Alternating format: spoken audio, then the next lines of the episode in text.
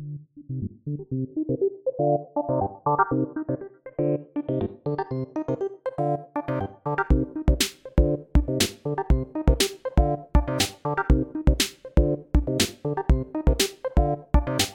everybody, welcome back to the Combat Chain. I am your host, Patrick Shaw. With me, as always, my co host, Adam. Adam, how are we doing today? Hey Pat, we're doing good. Uh, we've been working hard trying to dial in the last minute decisions for uh, for Nats uh, coming up this weekend, Canadian Nationals. Um, super exciting. Right. Um, yeah, we've got the deck locked in. We've got heroes locked in, decks locked in. Uh, been working hard to these past couple days with uh, Felix Chung and uh, Nathan Fortin. Uh, a couple others have been providing a little bit of help here and there, but those two have been the main the main guys I've been working with, and we're just uh, seeing, making sure, making sure we know what's going on, making sure everything feels good. Um, yeah, it's exciting. And do you do you feel good? I think so. Uh, I mean, the one, uh, I don't know. Oh, I hate being in this position. What do I say? It's What all right. It's, it's all right. It's all right. It's all right. You can feel good, but there's there's some things you're gonna dodge. That's the meta right now, though, right? There's no. It doesn't seem like there's a hundred percent something that's you know that's 90-10 into the field. Everyone's gonna everyone's gonna pick their deck. It seems like, and there is no. You're gonna have a bad matchup uh, somewhere down the line. So it seems. I yeah, but even like I feel good about the bad matchups. So that's Good. It's good. It's where you Yeah. want to be, right? You're you get in the groove, ready to go. It's Yeah. it's competition week, right? We we do this in in all sorts of sports and competitions, right? You you, you peak and then you know the day before or so you just kind of relax and all the hard work is done, right? then Friday is it Friday? Saturday. It's Wednesday. We're recording right tonight. now. Oh, Yeah, yeah. Day one is Saturday. day one Saturday. Oh, is it only a two day thing? Yeah, two, uh, Canada is just two day. We're we're small, tiny- small fry tiny, nats. tiny gnats. How? What's the cap? Is it is it plus 96. ninety six or okay? Ninety six on the So dot. you're you're one of the you're one of the ten pointers now, huh? I guess so. And I You're don't one of the- you're expect the all 96 to show up. Like it's going to be I don't know, 50, 60, 70 maybe players is my Mhm. guess. Uh, but just cuz it's a smaller field doesn't mean like it's not a there, there's a lot of talent in that field. Like Yeah. pound pound for pound like I think I I've I've my opinion might be biased, but I think we've got some very stellar flesh and blood players here up north. Dude, you and and you have uh you have the possibility of someone to win uh nationals in two separate countries in two separate years because Tarek Patel is is competing this weekend as well in Canadian Nats. Yeah, that's a good point. Uh, wouldn't that be something to be the not only like probably at this point he probably will be would be one of the only ones with a two time title, but to like have uh, two a title, you know, he'd be the only one with a title in two separate countries. Sorry, I've got a bug flying around me. It's like a moth saw, or I saw that. I was like, I wonder if he's gonna play that off. you gonna swat it like you're gonna swat Tarek in the Well, in the i- top if it keeps flopping around like this, the cats are gonna start chasing it, and you might see the cats flop, flying around in the background. Man, we got to get a video uh, component to this YouTube see, or to this uh, podcast so people can see what we're seeing you, um, sometimes. But yeah, I I, I forget uh, sometimes that that Canadian Nats is is this this weekend. It's it's go time. That's exciting stuff. I'm, I'm rooting for you. Obviously, wouldn't it be terrible if I wasn't? They're like, ah, screw that guy. I mean, I don't. Yeah, I don't. What do you say to that? Uh, yeah, right. No, it's like no, no. I don't. I'm, I'm not gonna be your villain origin story. I, No, I'm not gonna no. be that guy. No, it's All all right, good. Adam. Guess what? What's up? We have a special guest today here on the combat chain. Today, we are welcoming Joshua Lau to the program. Josh, say hello. Hello, everybody. I'm Josh Lau. Nice to be here. thanks for coming on. Josh is one of the marquee members of the Card Guyz team. You can usually see him hosting his own show on the Card Guyz YouTube channel, Fab201. You can also see him in many major tournaments uh, playing either Boltyn or Dorinthia. Most recently, you may have seen him on stream hitting the mythical triple Lumina combo at Pro Tour Lille. Josh, thank you for coming on today. Yeah, I'm glad to be here. I'm glad to uh, represent my team and represent the warrior class. And, you know, we're going to have a good time today talking about Fab. We're going to talk about, you know, Nationals, Warrior, Meta, whatever Absolutely. you guys want to talk about. It's going to be fun. And we're gonna we're gonna we're gonna pepper you with a little bit of everything. But first, no one escapes the origin story here on the combat chain. So first of all, can you tell the audience who are you and how the hell did you get here? All right. Well, um, my origin story for Fab actually originates out of the country. So, um, a lot of people know me for you know being in events in the U.S. and, but actually I uh, learned to play Fab in my other home in Hong Kong. Uh, I actually lived in Hong Kong for 20 years. I went to school there. I went to university there. I had started my career there, and uh, in 2018 or so, I started to pick up Magic the Gathering. That was around the Ixalan block.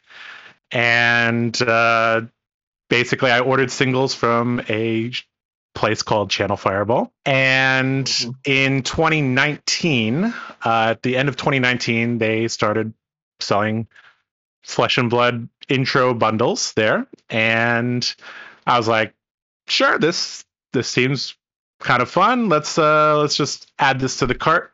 So a month later in the mail comes a welcome to Rathe box. Uh, two of the classic 2018 Brown playmats, two Ira welcome oh. decks, a slew of promos, and a letter from James White thanking me for buying this apparently. Uh, so we cracked it at my LGS, and uh, this was basically the introduction of Fab to Hong Kong. I had the very first box in Hong Kong, and I introduced the game to that region, and now it is one of the strongest regions in the whole world. Some of the greatest players of the game are from that region. Uh, the talent density in that place is insane, and uh, I mean, I got to play Fab in 2020 uh, what? So I, I, moved to the U.S. in the middle of uh, last year, uh, 2021. But I was in. I think I actually got my years wrong. COVID actually messed up my years. I, I only played Fab in Hong Kong for like six months or so, and mm-hmm. uh, I was actually the first one in Hong Kong to reach 1,000 experience points there. Ooh. And you All know, right. something that I kind of miss about Hong Kong is I I could play like 10 events a week. Uh, literally multiple armories that you could join every single day, and then on Saturday, Sunday, you could hit two if you wanted. Uh, that's uh, unfortunately not the case in where I live now. I live in Alabama, and it's uh, uh there might be two or three a week, maybe, mm-hmm. right? Uh, mm-hmm. But they they may not fire. But yeah, so my my origin story is I I played in Hong Kong. I mm-hmm. picked up the game in Hong Kong, and uh, I moved to the U.S in 2021, and then I continued my fab career here. I went to a few events in Tennessee and in Georgia, and that's how I met the other guys on the Card Guyz team. Mm-hmm. And I uh, kicked their ass a lot. So, you know, they were like, hey, hey, Josh, uh, you want to join our team? And, you know, the rest is history from there. Excellent. I I remember that original 2018 uh, mm-hmm. 19 channel Fireball kit there. I think that's yeah. one of the biggest FOMO moments I think mm-hmm. I have is I saw that and I had the mm-hmm. opportunity and just I was like, eh, nah, maybe sometime in the in the future. And then I got all in on Fab and I still think about it. it's like, oh, the OG playmats, just yeah, everything that came with that. Just I got was... in on that kit. I uh, pretty stoked for it. Ah, yeah, yep. yeah, that is unfortunate for me. Uh, mm. Judd, your your nickname is the accountant. Uh, how did that how did that nickname come to pass? And our first community question that ties into that is Flake, friend of the channel, host of the Instant Speed podcast, asks, "How do you like being the accountant?" That's a nice nickname. Uh, for those of you who don't know, I got that because uh, I was on stream round four of uh, PT Lille. So I ended up 3 0 in my draft. And as soon as I finished the uh, the draft and then uh, started sitting down for the CC matches, I didn't even get my playmat out. And somebody already tapped me on the shoulder and he's like, hey, you're the feature match for round four. I'm like, I kind of figured that so because I'm the only Boltyn in the tournament and I'm 3 0. So I was like, yeah, they're going to put me on camera. Uh, so I play against Viserai. Um, that uh, stream is somewhere on YouTube. You could probably find it, PT Lille. Mm-hmm. Uh, and I pull off the highest of high rolls, the most damaging combo that Boltyn could possibly do a triple Lumina combo with Gallantry Gold. And one of the commentators, as I was pulling it off, said it looked like I was just uh, another Tuesday for Josh, the accountant, uh, because I was, you know, pointing at the dice, I was pointing at the cards, I was writing life totals, I was flipping cards for the Lumina, I was writing life totals, I was pointing at cards, I was flipping dice, and it was just a loop because I had to do that eight times, right? So for like three or four minutes, it looks like I'm pointing at like I'm going to itemize this, I'm going to deduct this, and then write this, and then calculate this, and itemize this, and so yeah, he, they said I looked like a very very calm killer, like another, every other Tuesday, but I was very excited in my in my head, but I eh, but I also realized like I had to play very cleanly. Like I, I have to, you know, make sure I give my attacks go again. I have to be very clean with the triggers. I have to record the life totals carefully, especially because um, there was, you know, two judges there, and one of the judges was recording the life total changes. And when you're comboing off, the life total changes on both sides, right? It's not just taking yeah, damage. Right. You're, you're also getting life, right? Going up, they're going down. Be very clear to for the judges so they could adjust the life totals and all that. So uh, the accountant was very thorough that game and that's how I got that nickname. excellent, excellent. Uh, we we've noticed uh, in the past there. Um, we've we've done some work with the Flesh and Blood Team League. Uh, and mm-hmm. even in that, even on TTS, you you're very you're very good about your dice and showing showing your opponent exactly what's about to happen to them. Is that where does that come from? is that uh, uh, is that something that you, you've just like mm-hmm. trained in from the beginning? How does it, how do you develop that kind of habit? Well, so the very first hero that I really started to play seriously was Dorinthia, and with that deck, the attack values often change. And if your opponent's playing defense values, oftentimes their defense changes. And so I like to represent things very, very clearly with dice. So I'll be like, okay, Red Warrior's Valor into Swing Dawnblade, six damage, right? That way, my opponent doesn't have to ask me because playing against Dorinthia is already stressful enough. You know, I, I kind of want to reduce their mental stress, helps them play faster, basically. Uh, just to show them it's six damage, right? Mm-hmm. And when they block to confirm their block, I'll put dice on their attack or on their defense if it's an important block, just to confirm like you you're done blocking. You're you want to block for nine, okay? Put two dice nine, okay? Um, yeah, I, I just think the dice, especially uh, another thing is Boltyn's attacks also change values quite often because it's you know red take fight is four or five, right? So I often just put dice just to make things very clear to my opponent. Uh, yeah, I just I just want to make you know things as clear as possible, keep the game going, and you know those giant dice uh, on stream, I those were really really nice to use. I really really like the the the Pro Tour Lille dice. Those those things felt amazing. And I, I apparently I heard that like the uh, content creators may be getting that in the future, so that'd be really really cool to have. I heard I heard that as well. Yes, we're fingers crossing crossed. our fingers over here to uh, yeah. get them in the next kit because that would be that would be stupendous. I think yep. a couple couple of those might slip into my pocket, and I don't know what happened to them, but those are very very uh, nice. Excited as long as you use them for content, I think they'll they'll they'll be fine with that. Exactly, but yeah, exactly. Yep.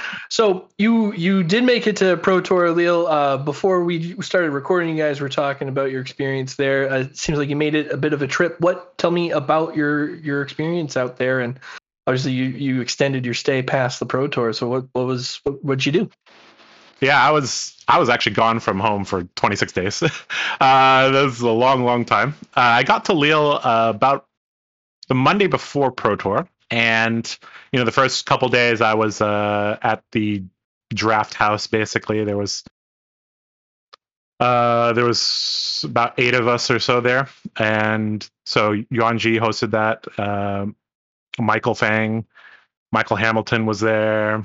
Uh, Brendan Patrick was there. Hayden Dale was there. A lot of very very top uh, talent talent players were there, and we just did drafts for like three days. Um, just got very comfortable.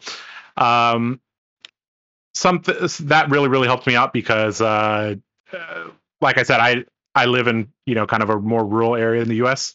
Mm-hmm, so mm-hmm. getting to armories is already like it, armories may or may not fire, and if they do fire, they may not be draft. And if they are draft, they may not be an eight player pod. And if it is an eight player pod, it's not the highest tier competition, right? Mm-hmm. So getting to fire like I think six drafts against high level players for that couple days before really really helped. Um, mm-hmm. And so yeah, that that was pre pre Lille, and then uh, my teammates got in on Thursday, so we jammed one more draft, and uh, we got we just went to the Pro Tour on uh, Friday, Saturday, and Sunday. Um, I finished five two on day one. Uh, so I three out the draft. I was playing five. Got very very fortunate that. Uh, so my five deck was not very good. I was one of four fives in the pod, so it's four two two split. Yep. And it was a really weird draft because uh, the four fives were actually in a row. So that's like or is it's really really odd for that to happen. Mm-hmm. But uh but I actually so my deck ended up being so bad that I was like, okay, you know what? I have to focus more on generics. So I started prioritizing six power cards, and then I happened to play Dromai Dromai in the first two matchups, and you know, having five poppers carried me in those two matches. And then in the third match, I played against I can't remember. It might have been Fire. I think it was Fire. I just I got lucky because I had a sideboard um, sigil, and I drew that turn one. So I started the game on 23 essentially, and yep. that was you know. So I lost the dice roll. I had to go first, right? Mm-hmm. Uh, in the fire mirror, that's normally a death sentence going first in the fire mirror. But if you have the sigil, you can uh, play that on turn one. Then you essentially have ward three on the board, right? So I squeaked out of the draft 3-0. Shouldn't have happened, but I did it. Uh, and then played against Viserai on camera. If you're a fan of Fab, go watch that. That was a pretty crazy game. Uh, so won that match, and then I played against uh, Easton Douglas, who was on Hybrid Lexi, and he was actually one of the players who went 7-0 on the day. Um, mm-hmm, mm-hmm. I played and, one of his teammates on the list they were on. It was something. Mm-hmm. Ascent, right? And, team Ascent. Team Ascent. yeah. Team Ascent. Yeah my my brother is actually on Team Ascent. Uh, he's he's in Colorado. Shout out to Michael. Uh, the so yeah, that Lexi is just a pretty difficult match for Boltyn. Mm-hmm. I, I, guess I should have mentioned that. I'm I was on uh, hybrid Boltyn for the Pro Tour. Uh, that was kind of a rough match, so I lost that one. The next match, I ended up playing Briar, and uh, this is one of the weirdest games of Fab ever because he didn't draw channel and I didn't draw my combo. So we were both, you know, swinging wet noodles at each other, like playing the most fair game of Fab ever. Yeah. And he played multiple sonatas and shuffled his deck so many times. And he couldn't find his Channel of Heroics till he was down to like 20 cards. And I couldn't find my combo to save my life either for like to the last 20 cards. So that was a weird game. He got me in the end. Really close game. And then uh, the next match, I had to play my teammate Nathan Crawford, who was also on Briar.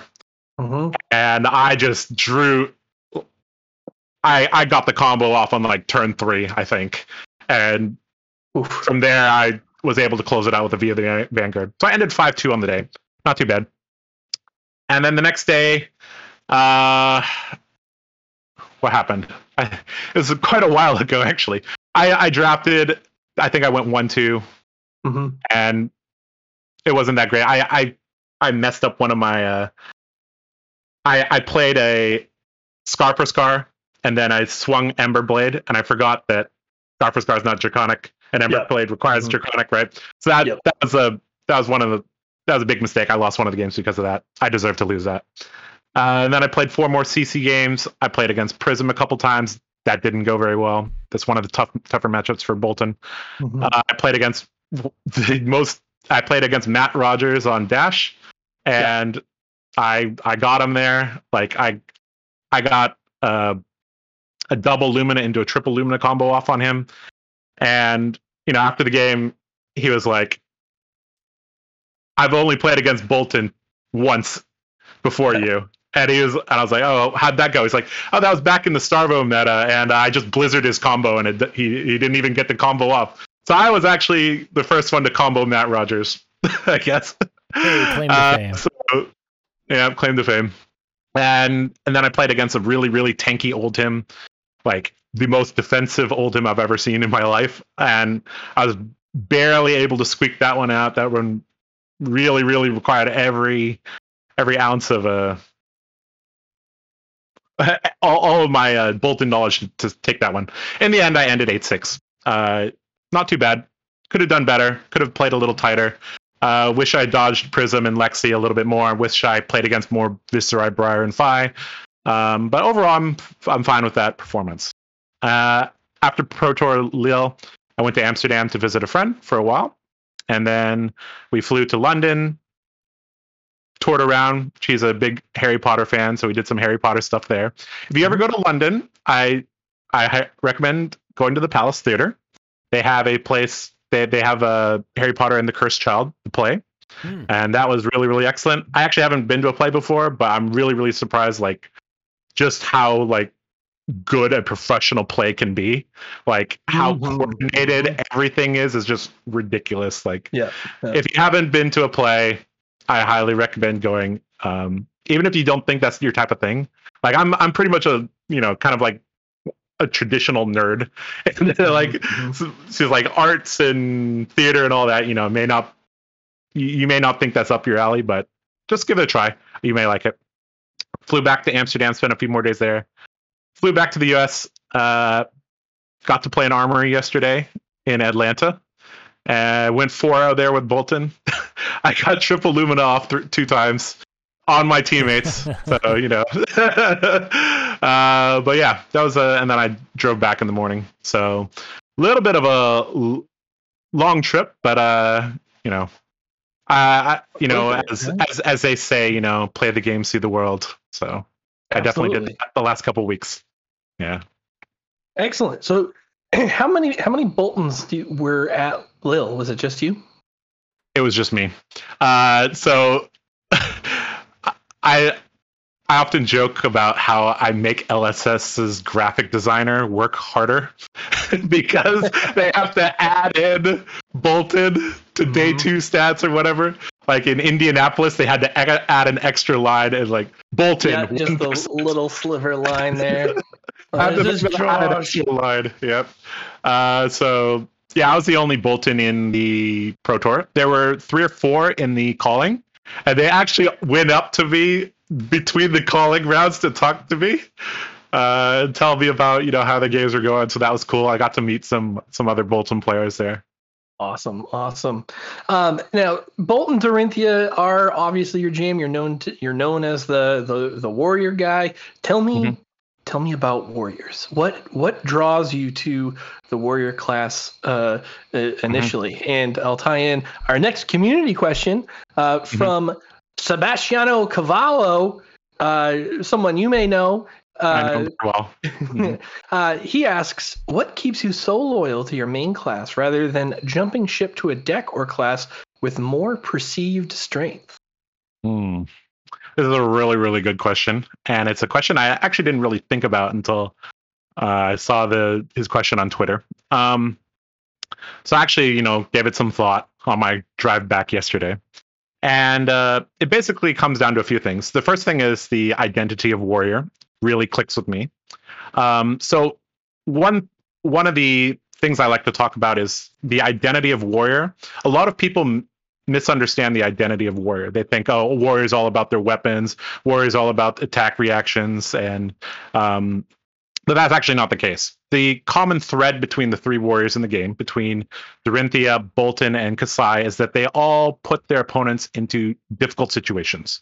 A damned if you do, damned if you don't situation. So Dorinthia says, if you block, I get reprise. If you don't block, I will hit you again and put a counter on Dawnblade and make your life harder. Boltyn says, if you block with an attack action, my attacks get stronger. I can give them go again. If you don't block, I hit you with some on hit effect. I may be able to just pump it anyways and then come in again with another attack. Uh, Kassai says, if you block my sabers, uh, they get pumped by attack actions and it turns on reprise. If you don't block my sabers, I get copper, and then you're going to pay for it when I play blood on my hands. So the commonality be- between all three warriors is that they put their opponents into hard positions, and I, I really enjoy that portion of the game. I like to make my opponents think. I like to force them into hard spots, and that one of the bonuses of playing Flesh and Blood is that most of the games are in the Flesh and Blood. And when you're playing Warrior, you get to you get to read your opponent. You get to, you know, see how they react to how you play. You get to see like I've played Dorinthia for a thousand games or so now. I can actually tell when they have D reacts or not. like just by their body language, how they hold their cards. Like I pick up on all these things and that gives me a pretty nice edge. Um, and being able to one of the nice things is that warrior in general is mid range, so you get to adapt to your opponent. So you get to one of the nice things about warrior is that you can extend the game longer if you want to, and you can use that time to feel out your opponent. Get to, get to see like do they how do they like to block? How do they like to defend? How do they deal with threats? Do they do they overblock? Do they underblock? So once I can predict my opponent's tendencies, I can actually improve and play even better against them after a few more turns in the game. Um, another thing that I like about Warriors is that they always create close games, uh, especially against very strong opponents, uh, and that requires you to play perfectly. Uh, and that's actually one of the things that like warrior just makes you a better player because you're playing mm-hmm. flesh and blood at a very fundamental level you're blocking you're attacking you're setting up you're trying to do a big turn you're trying to deny their big turns you're you, you use the whole uh, you're using every step of the game you're, you're using the attack re- reaction step using the defense reaction step um, and it just like playing warrior just makes you f- better at the fundamentals of the game so you become better at like limited and you know other format like blitz it also helps as well. Uh, and so so yeah basically warrior teaches you not to be bad. Uh, and i guess the, the other thing is that warrior currently is off meta and i've always enjoyed playing things that are off meta. I think even if warrior was meta i would still be playing warrior but uh, you know it's a bonus that is off meta and uh, that just that just puts them off book from turn zero. You know, some I don't know if you guys are familiar with chess, but you know, there's chess chess grandmasters they sometimes prepare obscure openings or obscure lines to force their opponent off book as quickly mm-hmm, as possible. Mm-hmm. And playing warrior, especially playing Boltyn, puts people off book from turn zero. Like oftentimes I see them get out their sideboard notes, look at it, and then they're like, and then they're, they're kind of joking with me, like, "I'm just kidding. I didn't write anything down for you." uh, that happens all the time. Like people yeah. people don't have uh, cyber plans against me. They have to they have to react to things that they potentially haven't seen before. And even if they played against warriors, they haven't played against a warrior of my of my power level, I guess But mm-hmm. it, put it to put it simply. And you know that that just creates some nice advantages for me. Um, so yeah, the identity of warrior I love. It teaches you how to play the game in a fundamental way, and it's a bit off meta, so there's some advantages to be gained from it. Excellent, excellent. Um, the narrative was that when Prism came out or became legend, living legend, uh, Dorinthia would finally have her time to shine in the modern constructed scene, today's today's constructed meta. But it seems that the big bad of the format uh, is Oldhim, and he stepped in to continue freezing her out. What's your take on the meta as it stands? Is Oldhim simply the newest gatekeeper for Warrior in the format? Okay, so there's uh, several layers to this question. Let's dis- dissect it uh, part Mhm. by part. So Let's let's let's let's talk about Oldhim versus Dorinthia 1st and then Mhm. we'll talk about Oldhim versus Bolton. So uh, I'll be blunt. Uh, there is a way to build Oldhim in which you cannot win as Dorinthia. Uh, Oldhim has access to a to sink below, fate foreseen, unmovable, biting gale, Mhm. uh, staunch response. Like you, you if you want, you, uh, if you want Oasis respite, th- if you want to build your Oldhim deck to beat Dorinthia, you can. You can make it a 95-5 matchup. However, that means you sacrifice some of your other matchups, right? So, Mhm. current, so if you look at the Oldhim builds right now, some of them are running 6D reacts only. They're running the red staunch and the blue staunch. If I play against an Oldhim with 6D reacts, I'm going to beat them. However, as soon as you as soon as you get into the 9 or 12 D react section, that makes the game much much more complicated because as Dorinthia, you have a limited amount of threats, you have a limited amount of pumps, and you have to draw them together with a blue to have a decent turn. And you can only do that a certain amount of times per game. And if Oldhim can present enough defense, defense reactions or pseudo defense reactions like Oasis Respite, Steadfast, you're just not going to break through. So, uh, if super defensive Oldhim becomes a thing or becomes meta, Dorinthia basically gets gate kept by that. However, the current iterations of Oldhim generally are running six or nine D reacts. And I think that's actually an acceptable level for Dorinthia. But the thing is, that's a, that's perceived to be a very difficult matchup because I feel like a lot of Dorinthia players are not playing that matchup correctly. Just in general, I've you I've said this many times before on my Fab 201 show. Uh, Dorinthia is not an aggro deck. Dorinthia is a mid-range deck, and a lot of people play her as, all right, no blocks, present four cards. No blocks, prevent present four cards. That's not how you beat Oldhim.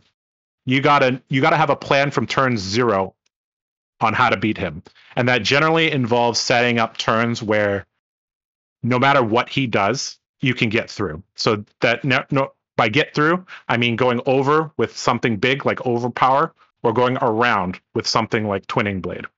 Um, setting up those type of turns is very very important. You need to set it up several times to beat Oldhim, but if you can do that, I think you'll be fine.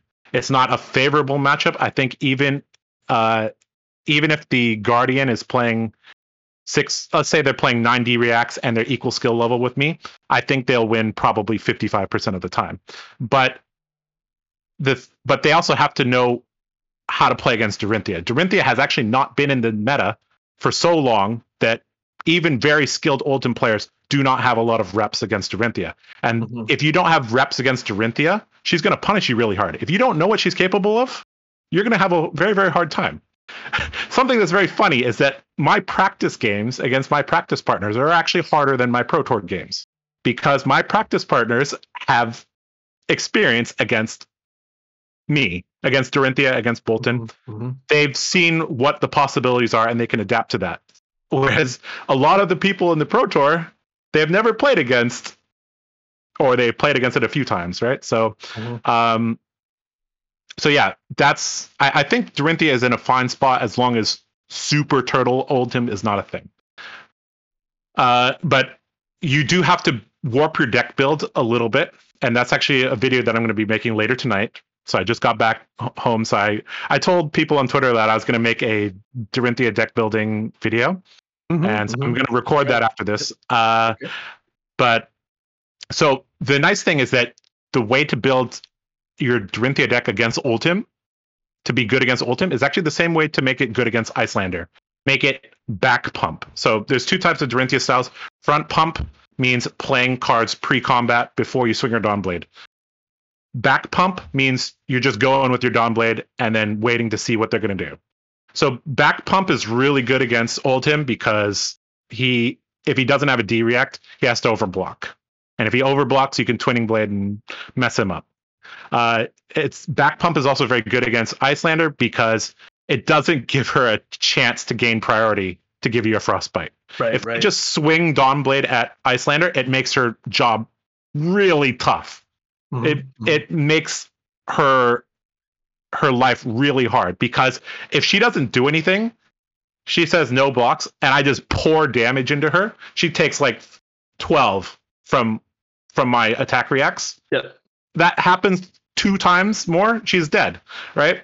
So if she if she reacts then i can one of the nice things about war is that you can react to the reactions of the wizard right so uh so that basically playing back pump helps you against both decks so Mhm. uh the build that i'll probably be building uh, later tonight will be a back pump focused deck so that means using all the attack reactions available to Dorinthia, going three overpower, two route, you know, playing biting blade, these really heavy attack reacts to punch through damage. Um, so yeah, that's uh, Dory versus Oldhim, Dory versus Iyslander. So let's talk about the other warrior, Boltyn versus Oldhim.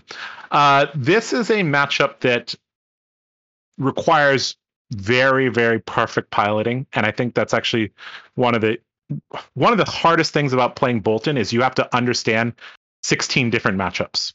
You have to understand exactly what the threats are and how to deal with them. And you have to understand how so there's three stages of a Boltyn game. There's pre assuming you're playing the combo deck. There's pre-combo so how to assemble the combo without dying. Comboing so how to execute the combo for maximum damage and to make sure the combo doesn't fizzle. And then post combo so that means how if they're not dead how do you make sure that, that you close the game out right Yep. so you have to understand 16 different matchups you have to understand three different phases of the game. So there's actually 48 different things you need to know as Boltyn.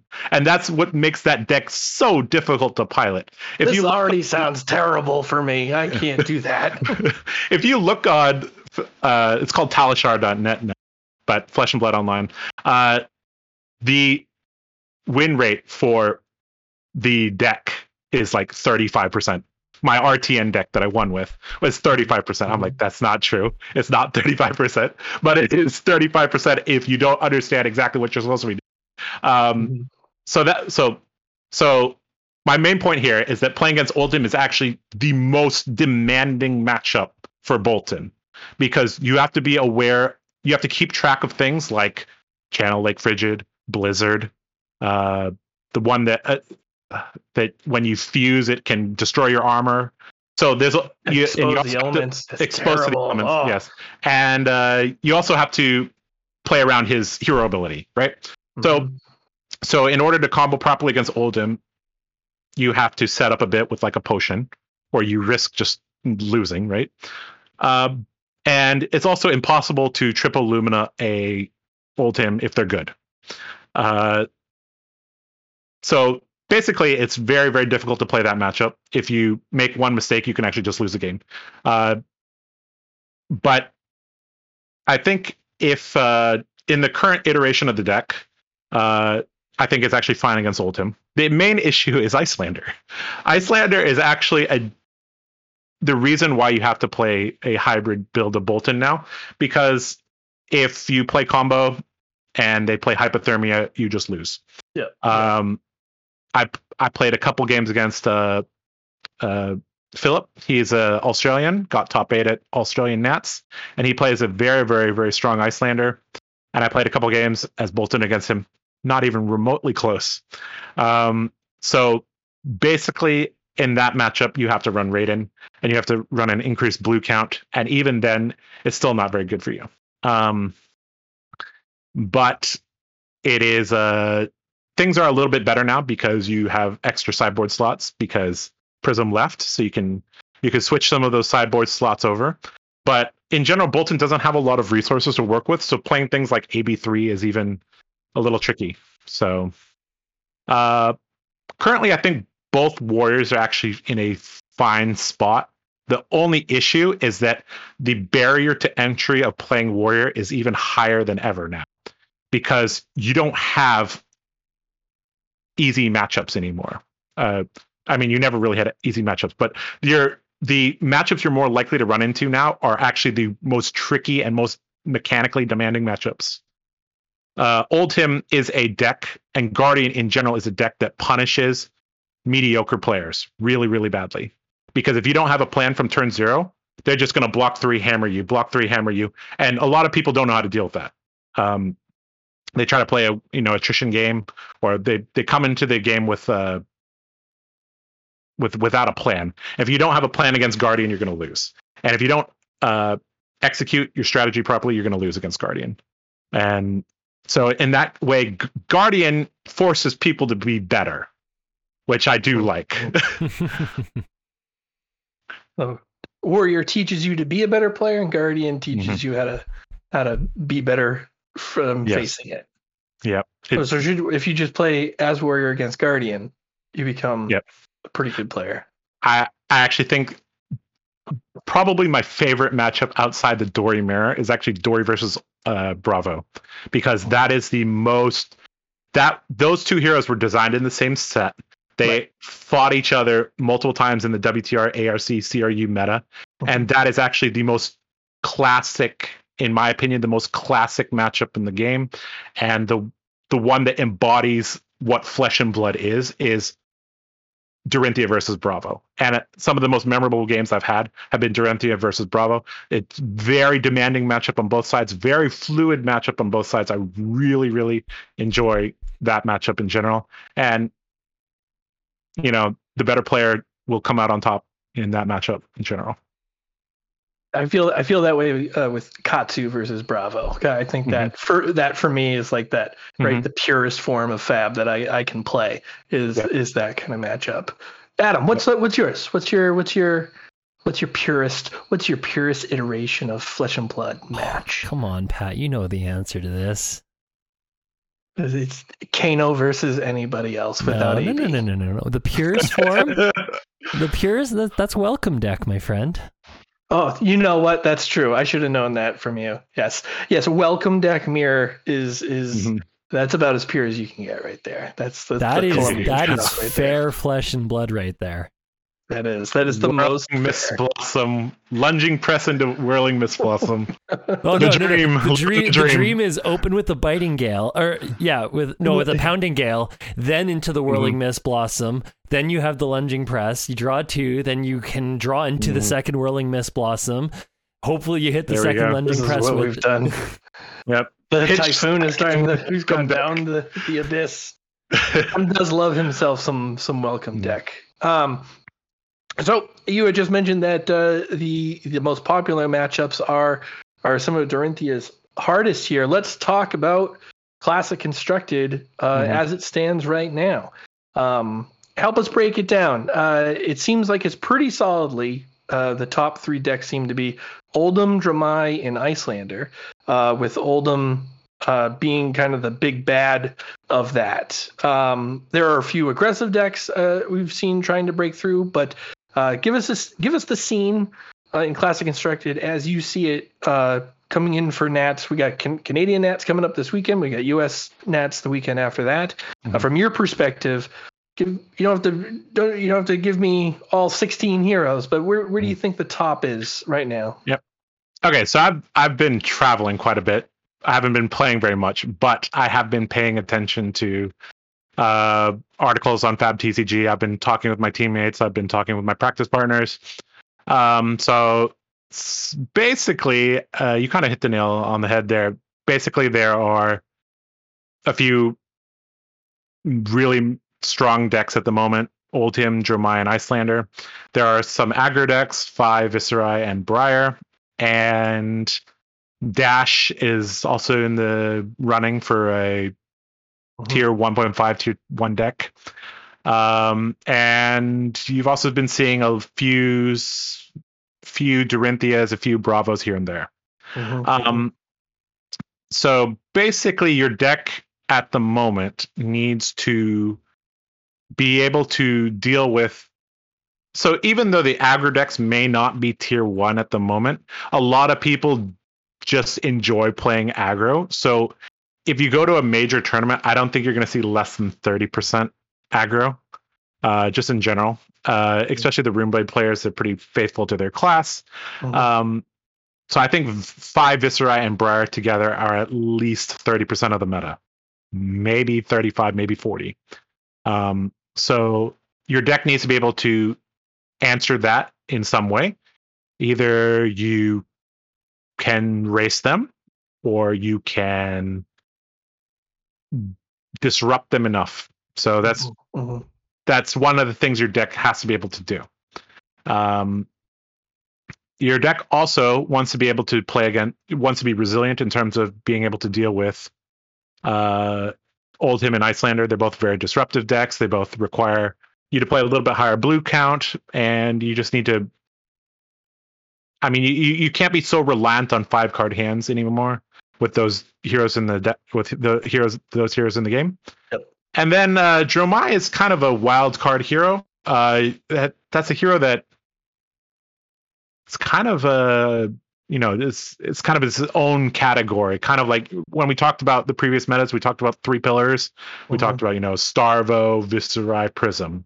Mhm. So basically, control, aggro, and prism. So here we have the same situation. We have control, aggro, and Dromai. So um, Dromai is a is a pretty interesting hero. Um, I don't think there's anything in particular that I mean, other than putting a few six power cards in your deck that you can particularly do to make your. I mean, your deck either is good against Dromai or it's not. Things like Viserai are very good against Dromai because you have. I mean, very rarely do you get the benefit from your Mauvrion Skies, but against Dromai, you actually do get the benefit from Mauvrion Skies. Uh, heroes like Dorinthia are also pretty decent against Dromai. You get to farm dragons for Dawnblade counters. That's pretty good.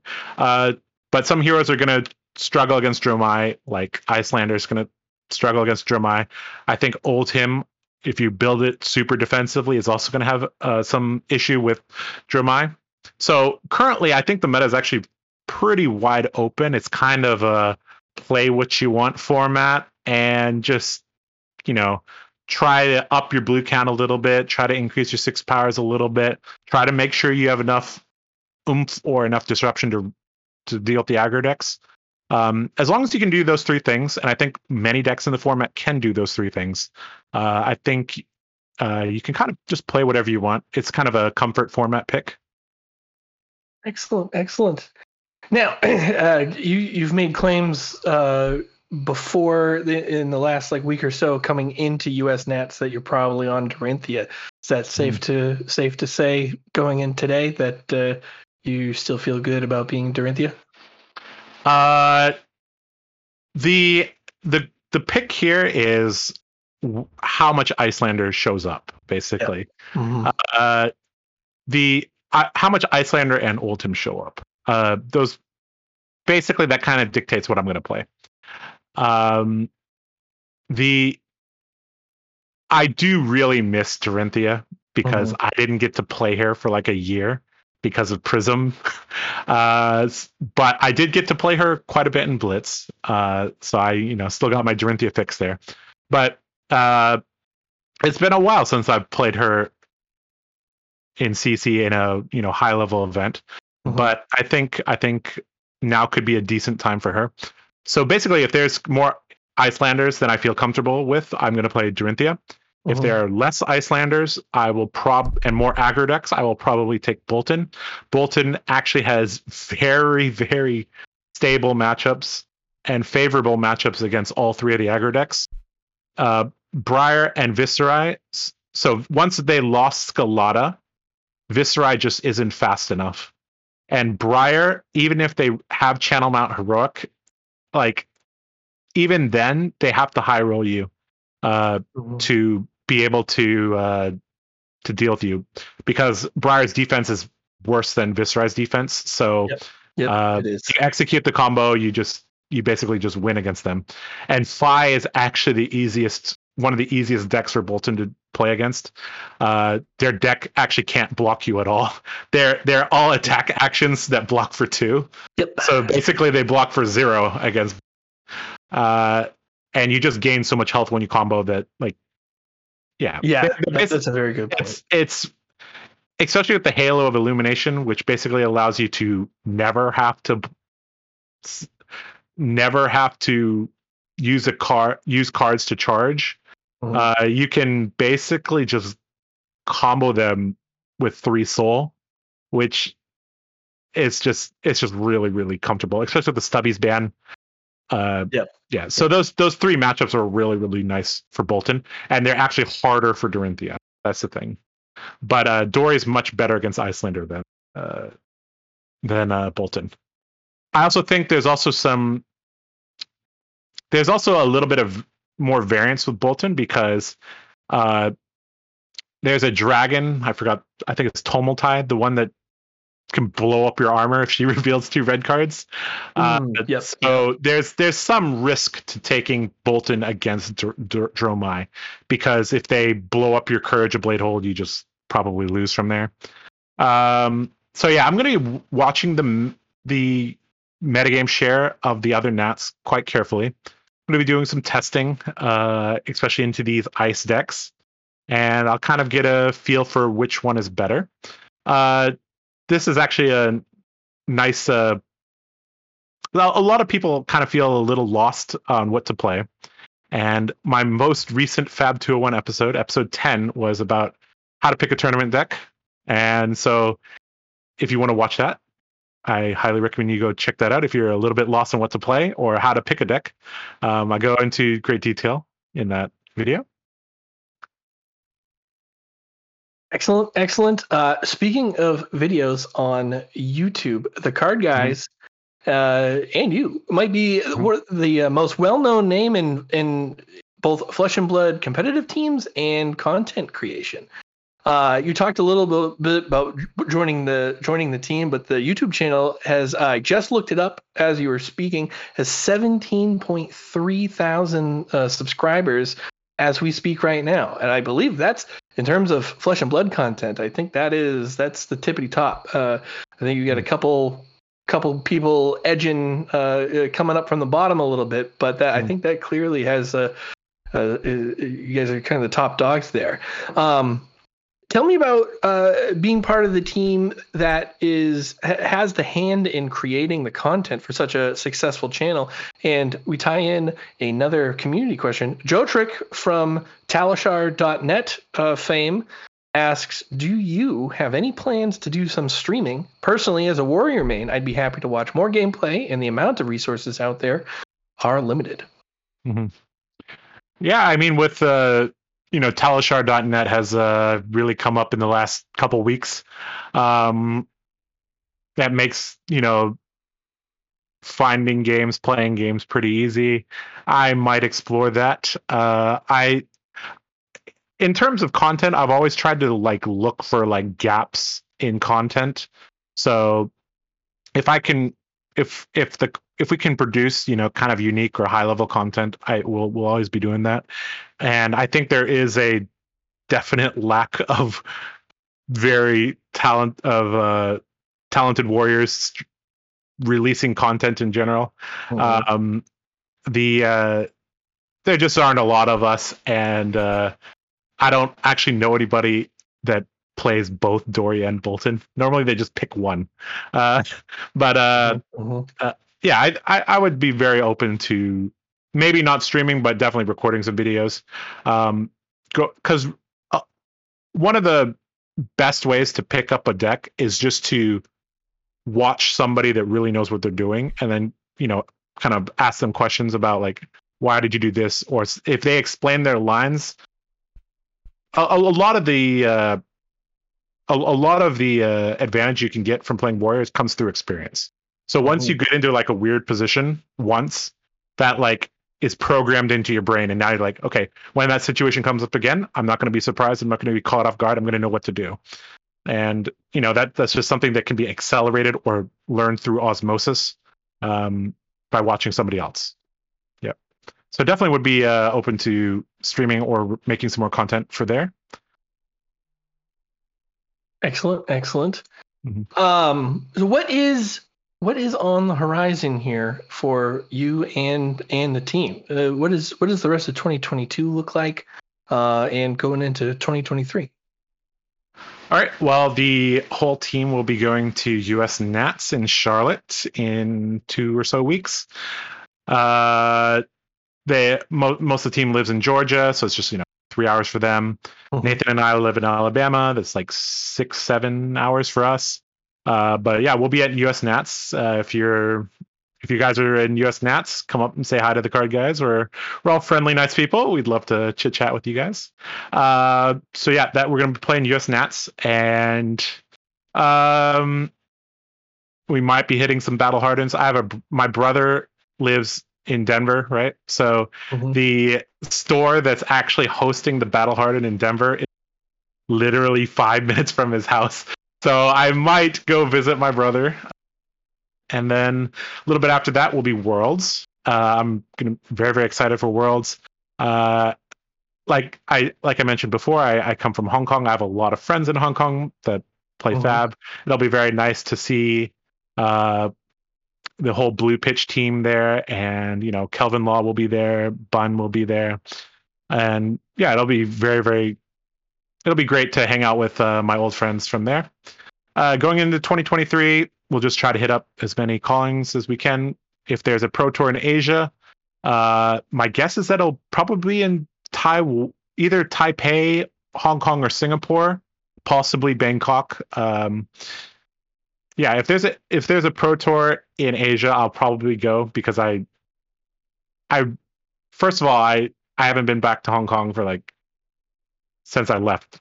So it'd be Mhm, nice to go back to Hong Kong and you know Taipei, Bangkok, Singapore, they're all in the same region, so I can make a little bit of a trip out of that. Um but yeah, just we we plan on you know just hitting up as many events as we can. We plan on joining the next season of the team league, so that should be interesting. mhm. Where we uh, yeah, we're still in Division One, so we're gonna be keeping that yeah, going. yeah.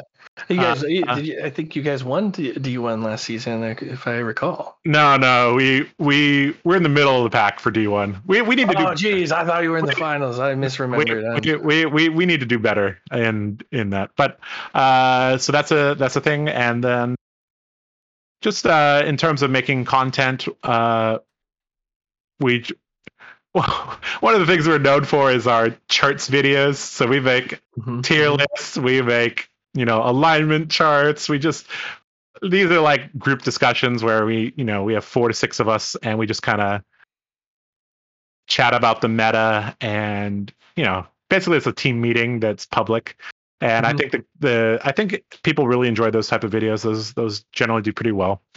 Um so yeah we'll just release more content like that. Um and you know we we also have a patreon so we put out content for that as well uh we write some articles we make some videos for that as well uh so yeah just playing fab in 2022 plan on playing fab in 2023 so Oh, excellent. yeah Is this is this is this a is is the goal a, a career here? You, you want to do you want to be pro circuit full time pro player? What's what's what's the aspiration? Mm, uh, this is more like my competitive outlet, basically. So Mhm. something that I don't think a lot of people know, but you you you you might. Uh, I changed my nickname in the Discord channel, but my nickname on Discord is Stimmed Pro. If you have you uh played any StarCraft? I I have not. Out of I've dabbled. I've dabbled. Yeah. You dabbled in StarCraft. Okay, so when I was stem younger, packs. Uh-huh. When I was younger, I was actually a I played StarCraft 2 competitively uh, as okay, a pro. okay. Uh, and you know, I traveled around to play StarCraft 2. And once you have once you play a game at like the highest level, um generally that competitive spirit, that competitive bite Sure, sure. never goes away. Mhm. And so, you know, that was in my 20s. Now I'm in my 30s, right? I'm not as fast and agile as I used to be, but my mind is still, I think, fairly sharp. So I can't, I can't play the, you know, I, I can't click heads anymore. I can't, you know, micro marines like I used to, but I can still play turn-based strategy games. So Mhm. uh so yeah, a bit uh, that competitive itch. I just I I need a competitive outlet at all times. And when I was younger, it was StarCraft, and then it was Magic, and now it's Fab. And yeah, I will probably have that competitive drive for my whole life if I had to guess. Excellent. You know, it's kind of, it's it's funny. Uh, Tariq Patel comes from StarCraft mm-hmm. As mm-hmm. well. Uh, it's it's fun to see. The more the more guests we have on, they start to converge. You can see where all the converging heads are coming from. On uh, you know, into Flesh and Blood, there's a lot of Netrunner. You see a lot of now we're seeing StarCraft. I come from Magic, and I, I, mm-hmm. I was you know almost strictly a Magic guy, and mm-hmm. no other reference for any other sort of competitive sport, whether it's esport or TCGs. Mm-hmm. But it's fun that this community is such a like a melting pot. A Legend of the Five Rings. There's a whole Pablo yep. Pintor and his group all are are high level uh, Legend of Five Rings guys. Mm-hmm. Uh, but it's it's fun it's fun to see those different backgrounds coming together. I think that about wraps us up here, Josh. I'd like to mm-hmm. thank you for yes. coming on to the combat chain, and uh, thank you to the Card Guyz for uh, facilitating uh, uh this uh, arrangement. We appreciate all of you very much. Um, this is the time where you can plug your stuff. Where can we find you? What's important uh, that's coming up, and where where can all that be found? Uh, well, we the the hub of all of our content is on YouTube. You can search for the Card Guyz there. Uh, I'm in a lot of different videos with the team, uh, but in particular, I make a video series there called Fab 201. It is a video series where we talk about a variety of uh, competitive issues, and you know, it's just a series that I've been working on for a while now. There's 10 episodes now. I try to make the content more evergreen if possible. So uh, they, even though some of the videos are several months old, I still think they can be relevant today. Um, we also have uh, a Patreon as well, uh, the Card Guyz Patreon. Uh, we make we have a Discord server. We have uh, a lot of different benefits, a lot of different tiers that you can check out. Um, and you know, all the card guys are on the Discord server. We're we are, we're always pretty active in the in the chats there, and you know we we have a whole section for our Patreons. We have you know deck lists, sideboard guides, and such uh, over there. Uh, you guys can check that out. That'll help us you know get to events and all that. Uh, but uh, we also are planning on going to Nats. If you see us at Nats, say hi to us and we will be have we will have our challenge chips with us if you happen to play one of the card guys, make sure you challenge them. If you win the match, you will get a poker chip from that card guy, which we will use for future giveaways or or I, we haven't quite worked out what we're doing with it because we haven't distributed chips. But uh, so yeah, if you see a card guy, you play them, challenge them, beat them, and you will get a challenge chip very nice challenge ship. Uh, other than that, you can find me on Twitter at Josh underscore TCGZ. Uh, I don't tweet that much, but uh, you know, quality over quantity, I guess for me. Uh, yeah, that's about it. Now, is there is there something special they have to say to a card guy to challenge them? You know, uh, just before the match, just say, "I challenge you." And they will get their chip out, put it on the table, and you know, so each of the chips are different colors, and mm-hmm. they have a different icon on the back. So mine is actually a Dawnblade. I'll get it out from my uh, bag and show you later. But uh, it's a double-sided uh, poker chip. Has our initials there. It says "Thanks for the game." It has an icon related to our signature class on the back. They're very nice. They got a little heft to them as well. Uh, yeah, all right. Thank you. Thank you, Josh, for sharing those. And of course, you can find the Combat Chain on YouTube. Uh, you can search the Combat Chain podcast. You can find us on Twitter at the Combat Chain. You can find myself at Pat Smash Good, and you can find Adam at Fom Toolery TCG. Now, there is one more piece of business before we close things out. Uh, every mm. guest we uh, that comes on. Uh, we we ask them to help us out with the outro. Uh, So what I'm going to say is until next week, and then in unison, we're all going to say we are closing the combat chain, Aha. and sounds sounds awesome when we all when we all hit it. If we don't all hit it, it's still still fun. Okay, All ready? right. Here we go. All right, everybody. Thanks a lot again to uh, Josh Lau of the Card Guyz for coming on, and I think that's going to do it for us. So, uh, ladies and gentlemen, until next week, we're We're closing the combat combat chain. Oh, beautiful, beautiful. Thank you very much, Josh. Thank you so much, Josh. All right. See ya.